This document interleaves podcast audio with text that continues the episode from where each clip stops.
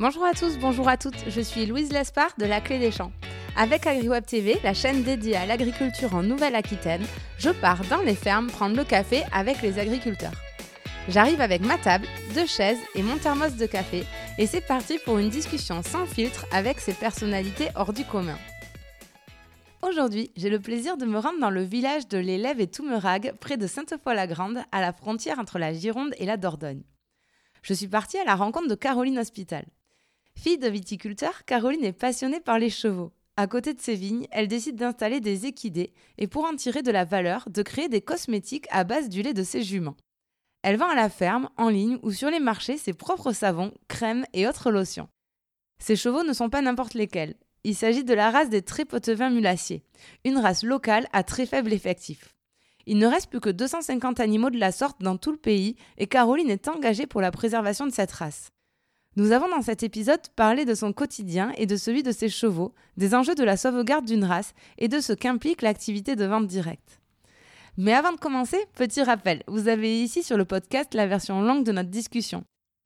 N'oubliez pas que les cafés fermiers sont avant tout un format vidéo de 10 minutes que vous pouvez retrouver sur agriweb.tv. Je vous mets le lien dans le descriptif de l'épisode. Mais je vous laisse en compagnie de Caroline. C'est l'épisode 6 des cafés fermiers d'AgriWeb TV.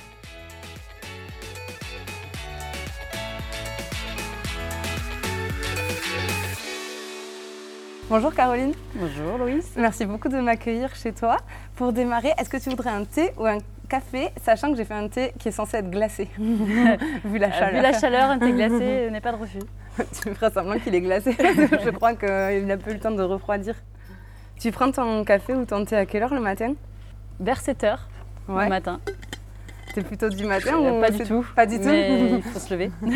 c'est vrai que 7 heures, c'est leur limite pour un agriculteur, non euh, ouais, Non, non, ouais, vers 6h30, 7h, il faut... Euh, après, ça dépend. L'hiver, un peu plus tard, et l'été, beaucoup plus tôt. Ouais. Ça dépend de la, de la chaleur, de la saison et, et du travail. et tu es dans quel état d'esprit le, matin, prête à entamer la journée de travail Il me faut du temps pour me réveiller, et puis après, une fois que c'est parti en forme. Ouais,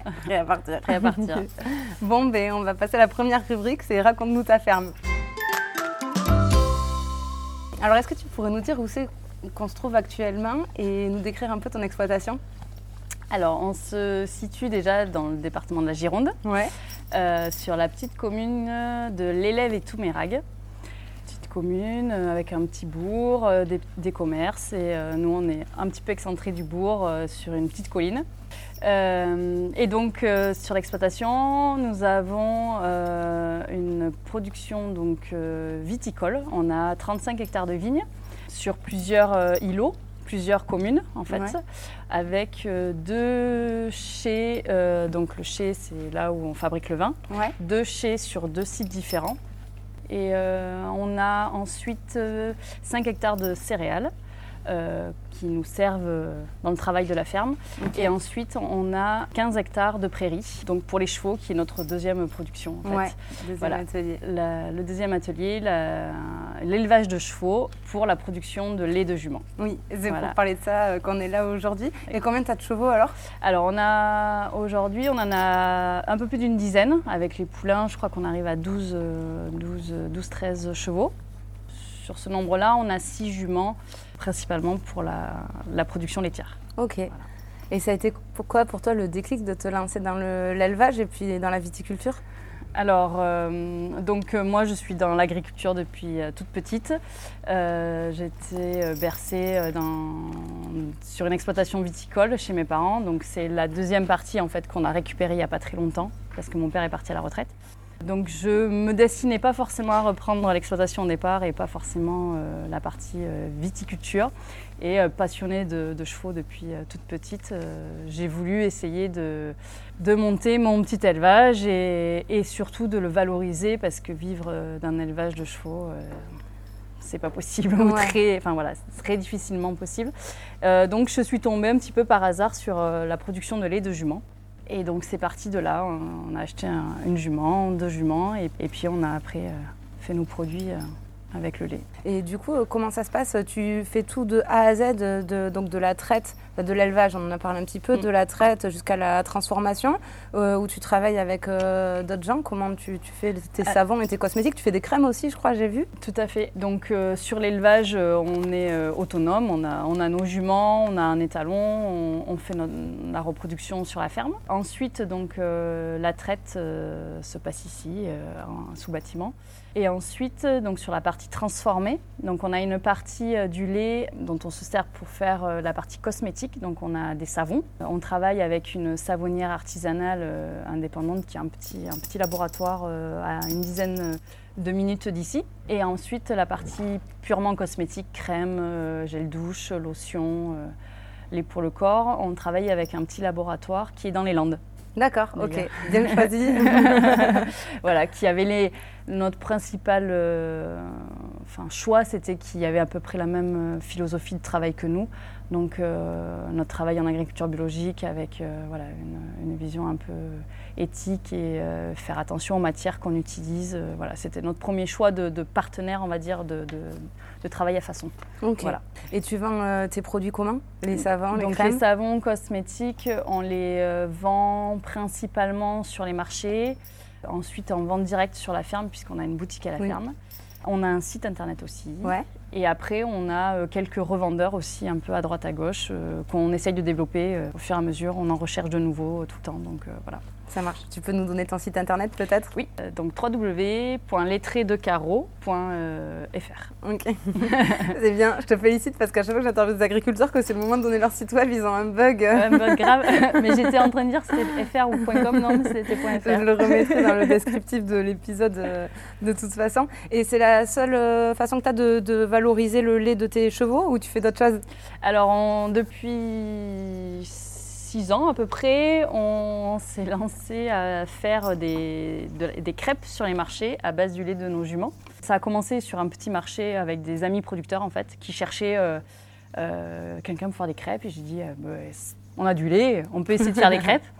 on verra ce que ça donne. et ça a marché. En plus c'est super bon. Donc euh, voilà, donc on s'est lancé là-dessus et puis ensuite on fait des, journées à la ferme euh, régulièrement l'été euh, ici. Donc on a aussi on fait un petit bar et on a aussi développé les glaces, donc ah les glaces ou les juments. Que tu fais toi-même Que je fais moi-même, ah après, notre but, euh, c'est de développer un peu plus l'alimentaire, de continuer sur, sur te lancer. Les crêpes, les glaces. Alimentaire, crêpes, glaces, quoi. Ouais, principalement. Par contre, ça fait des étés chargés, c'est pour ça que tu dois être sur tous les marchés. Euh, voilà. du coup, la saison, elle est sur deux mois, quoi. La saison est très courte et, euh, et à la fois très longue. Mais voilà, il y a la traite qui démarre l'été et c'est à ce moment-là où, voilà, où on transforme les frais vraiment et où on vend derrière sur l'alimentaire. Ouais. Bon, c'est original, en tout cas, ça doit bien marcher. Ouais, les curieux qui ça doit osent goûter, euh, après ils reviennent, donc c'est que voilà. bah déjà j'ai eu la chance de goûter le lait là, euh, on, a fait, on mettra des images de la traite, mais c'est vrai que c'est un lait hyper léger, euh, c'est onctueux, enfin j'ai trouvé ça hyper bon. Ouais, ça change. Ça change, ouais, exactement. C'est une découverte. On va passer à la deuxième rubrique, raconte-nous tes animaux. Ben, on va peut-être quand même parler de tes chevaux. On en a deux derrière qui sont euh, magnifiques. Est-ce que tu peux un peu nous en parler? C'est quoi leur race? C'est quoi leurs caractéristiques? Pourquoi tu les as choisis? Dis-nous tout. Alors, euh, donc euh, ici, on travaille avec une seule race qui est le très poitevin. il fait partie des neuf races de chevaux très sauvegardées en France. Ouais. on a le percheron, le comtois, le boulonnais, enfin voilà, plein d'autres. Celui-ci, il est un peu moins connu parce qu'il n'y en a pas beaucoup, tout simplement. Et il est originaire euh, vraiment du euh, berceau Poitou-Charentes, Marais Poitevin. C'est là où on en trouve le plus. Aujourd'hui, on a à peu près 200-250 mères, donc femelles à la reproduction sur cette race-là, répertoriées. Donc c'est très peu. c'est tout petit. Euh, on a une cinquantaine d'étalons, donc voilà, ça fait très peu de naissances tous les ans. Et donc il y a vraiment un gros travail de, sauvegarde de cette race-là un petit peu historiquement, en fait, euh, cette race-là était euh, croisée donc, dans les marais poitevins au Baudet du Poitou, qu'on trouve aussi euh, dans, le Poitou-Charentes, en fait. ce qui est une race d'âne, mhm. pareil, qui est sauvegardée au niveau national. Et donc, historiquement, on croisait ces deux animaux, donc la jument poitevine avec le Baudet du Poitou, pour faire la mule poitevine, qui est un animal hybride issu de ce croisement contre nature. Et en fait, cette mule, elle permettait d'aller travailler dans les marais à l'époque c'est un animal très très fort, très, qui porte énormément et c'était très réputé. c'était un vrai outil de travail C'était l'outil de travail de base dans les marais poitevins en fait. Et quand, le, le, quand les tracteurs, quand la mécanisation est arrivée, eh on a utilisé beaucoup moins les, animaux. Plus de mules, donc plus de reproduction. Donc en fait, ben, au fur et à mesure, le baudet du Poitou, le trait poitevin a commencé à disparaître. Donc avec tous les autres races de chevaux de trait hein, qu'on trouve en France. Et donc il y a, euh, dans les années 80 ou 90, une poignée d'éleveurs a, redynamisé un petit peu la race, a voulu essayer de sauver cette race-là. Donc ils se sont réunis et ils ont créé une association euh, de sauvegarde de la race avec un plan de génétique pour relancer en fait la race. Mais on est toujours en train, on est toujours sur cet élan-là et toujours en train de, de développer ces chevaux-là. Donc après, le choix s'est fait parce qu'on euh, voulait travailler avec des chevaux de trait et des chevaux de trait le plus local possible par rapport mm. à chez nous. Et euh, donc voilà. Et puis on est tombé amoureux du, du trépois de vin. Quand, euh, désolée pour la question bête, mais quand tu dis chevaux de trait, est-ce que c'est lié à la traite ou est-ce que de base les chevaux de trait c'était ceux qui servaient à tirer dans les champs, etc. Plutôt ce qui servait à tirer en fait. Le cheval de trait, le trait c'est ce c'est les traits, c'est ce qu'on a, c'est les cuirs qui servaient à à tirer les outils, à tirer euh, la, charrue, à, tirer les traits de débardage, tout simplement. Donc on appelait le cheval de trait de travail en fait. d'accord. Ok. C'est des gros chevaux, c'est les chevaux les, plus gros qu'on trouve, avec euh, qui sont là, on les très osseux et euh, voilà. on le verra pas sur Ils les sont là pour mais je faisais pas la maline moi quand on était à côté, parce qu'ils sont quand même grands et ils sont solides quoi. Ils sont costauds, ouais. Ouais. S'ils ont envie de nous marcher dessus, je pense ah que. mais ils n'ont pas envie. et du coup, c'est quoi ta journée type avec eux tu peux nous raconter un peu votre quotidien? Alors, euh, donc la, même sur l'année, euh, l'année est complètement différente entre l'hiver, le printemps ou l'été. Euh, donc on démarre souvent au printemps avec les naissances qui se passent généralement à partir du mois d'avril, avril-mai. Donc les naissances, on a entre 2, 3 naissances par an. À ce moment-là, ben, on surveille bien sûr nos juments, on surveille nos poulinages, voilà. Euh, mais on les laisse tranquilles avec leurs poulains pendant au moins deux mois. Et à partir, euh, à partir euh, du moment que le poulain commence à s'alimenter tout seul, qu'il mange du foin, des céréales, il boit de l'eau, on va commencer à faire la traite en fait des juments. Donc ça, normalement, ça démarre normalement au mois de juillet, début juillet donc sur la partie estivale. Tout simplement, euh, on sépare le matin à 8 heures euh, les, juments de leurs poulains, donc on les sépare de près, d'enclos de, ou de parc. Et ensuite, on va attendre 4 heures, le temps que la jument refabrique un petit peu de lait. Donc on va traire à midi. Et on va encore attendre 4 heures et on va, on va traire une deuxième fois à 16 heures. Et après 16 heures, on remet les juments, euh, on remet les poulains avec leur mère et on les remet au pré pour la suite. Du coup, ça te demande pas mal de travail très rythmé tout au long de la journée. Très rythmé euh, pendant la période de la traite. Euh, donc la traite, c'est de juillet à décembre à peu près. Par contre, l'avantage par rapport à une vache laitière, on va dire qu'on garde toujours le poulain sous la mère pour que le poulain puisse continuer à, stimuler la lactation de sa mère. Parce que si on les sépare euh, trop longtemps, elle va se tarir, elle va arrêter de faire du lait. Euh, donc l'avantage, c'est qu'on peut, euh, par exemple, ne pas traire un week-end, euh, c'est tout à fait possible puisque le poulain est toujours sur la mer. Donc il va, il, va, il, va, il va reprendre le rythme tout simplement, on ne va pas les séparer et, sa journée va continuer. Combien de litres de lait ça produit une jument par jour? Alors une jument par jour, on est à peu près à 4 litres. D'accord, ok. Voilà, oui, donc c'est pas énorme, c'est des petits volumes. C'est des petits volumes, oui, tout à fait. Qu'on transforme en fait après sur la journée. Ok, et tu les transformes directement dans la foulée euh Donc on, filtre le lait euh, pour euh, enlever toutes les particules qu'on peut retrouver, le, foin ou la paille ou un petit insecte qui va tomber. Et ensuite, donc soit on les met en poche, en poche d'un litre à peu près, et on les congèle pour, le conserver pour, dans un peu plus longtemps, pour par exemple les transformer, rentrer dans la composition des savons des cosmétiques. Ou sinon, on va le transformer directement après la traite pour la fabrication de crêpes ou de glaces. D'accord, ok. Sur la période estivale. Et après l'hiver, ça se calme du coup euh, Comment ça se passe tes hivers? Donc euh, l'hiver, on va être plus sur les marchés. Après, euh, marché plus du, sur le mois, enfin sur le, week-end. Et, puis on va faire du stock en fait de lait pour les productions de savon et de cosmétiques principalement. Et tu nous disais, oui, normalement, la traite, c'est à partir du mois de juillet. Euh, je crois que cette année, ça a été un peu particulier, non, pour toi? Cette année, ça a été particulier parce qu'on a eu nos deux poulinages euh, qui se sont décalés. Euh, on a eu des saillies l'année dernière qui ont été très, très qui ont démarré le bonheur, mais les juments ont pris très tard en fait dans la saison. Donc en fait, on a eu des poulinages au mois de juin cette année. Donc la traite, on vient juste de la démarrer en fait là. Ouais, d'accord. on a vraiment tout décalé. Les poulains sont encore un peu petits. On n'en a qu'une pour l'instant la traite d'ailleurs. Euh, l'autre va arriver un peu plus tard. Mm. Donc on va être un petit peu décalé. On va certainement continuer la traite euh, un peu plus tard, aussi, donc euh, sûrement sur janvier ou février l'année prochaine. Économiquement, ça peut être un souci parce que s'il n'y a pas de poulain, il n'y a pas de traite, il n'y a pas de lait, il n'y a pas de produits à vendre, non? Tout à fait. Tout à fait. Alors on peut stocker du lait, comme je disais, au congélateur pour, pour fabriquer nos savons, nos cosmétiques. Ça encore, on peut y arriver sur une année où il y a beaucoup de lait. Mais après, tout ce qui est produits frais, les crêpes, les glaces, il nous faut du lait tout le temps, on va dire. Et donc, euh, donc voilà, ça se calcule d'une année sur l'autre, c'est-à-dire que si la jument n'est pas pleine cette année, elle fera pas de lait l'année prochaine, donc on perd une année, euh, ah on perd réellement une année, quoi. Mmh. Voilà. Et c'est très saisonnier, c'est-à-dire que la, la, la, jument est en chaleur au printemps et n'est pas en chaleur l'hiver. Donc voilà, c'est vraiment la période de saillie à pas, à pas louper. Ouais. Et ça porte 11 mois, donc voilà. Oui, si on la c'est pour, pour 11 mois. c'est ça. Pas pratique. Très bien. Et eh bien, je vais passer à la troisième rubrique, c'est la question qui pique. Euh, on en a un peu parlé, tu as choisi une, race à faible effectif. Est-ce que finalement, ces races-là, elles ne sont pas vouées à disparaître?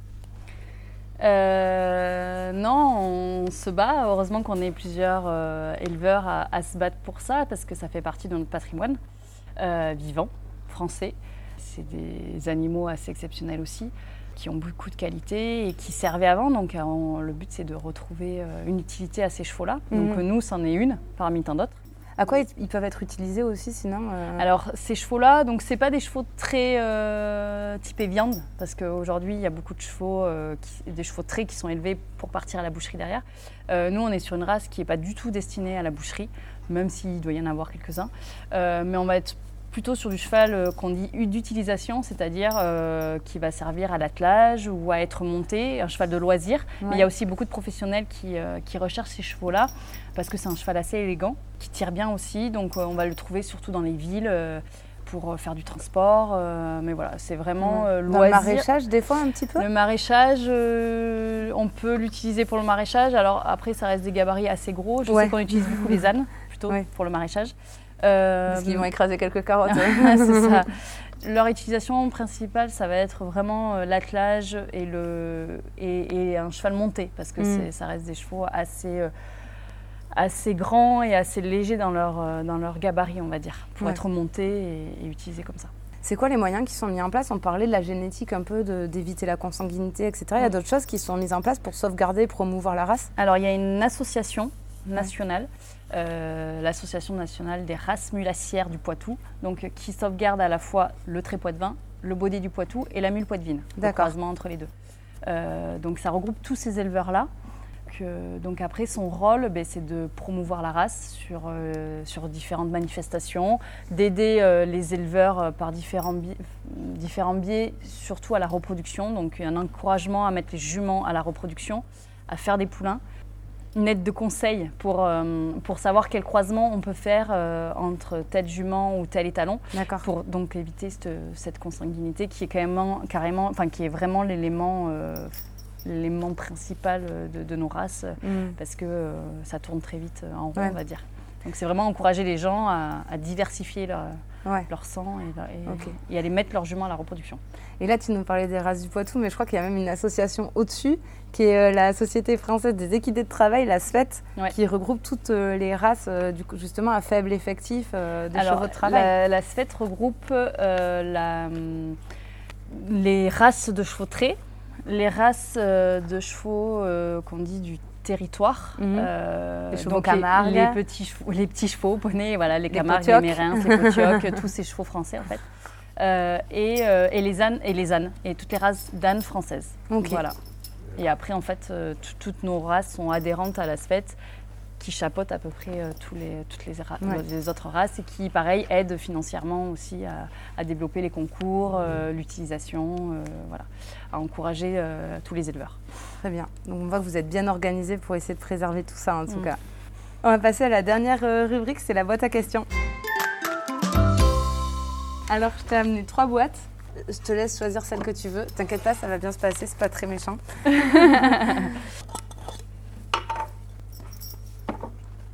Le tac au tac. Ok, bah, je vais te poser trois questions pour me répondre du tac au tac. Ok. Ok. Alors, qu'est-ce que tu préfères dans ton métier? Euh, mes animaux. Est-ce que si tu avais un coup de gueule à passer, ça serait quoi? Promouvoir la, la vente directe et euh, venir consommer auprès des, des vrais producteurs.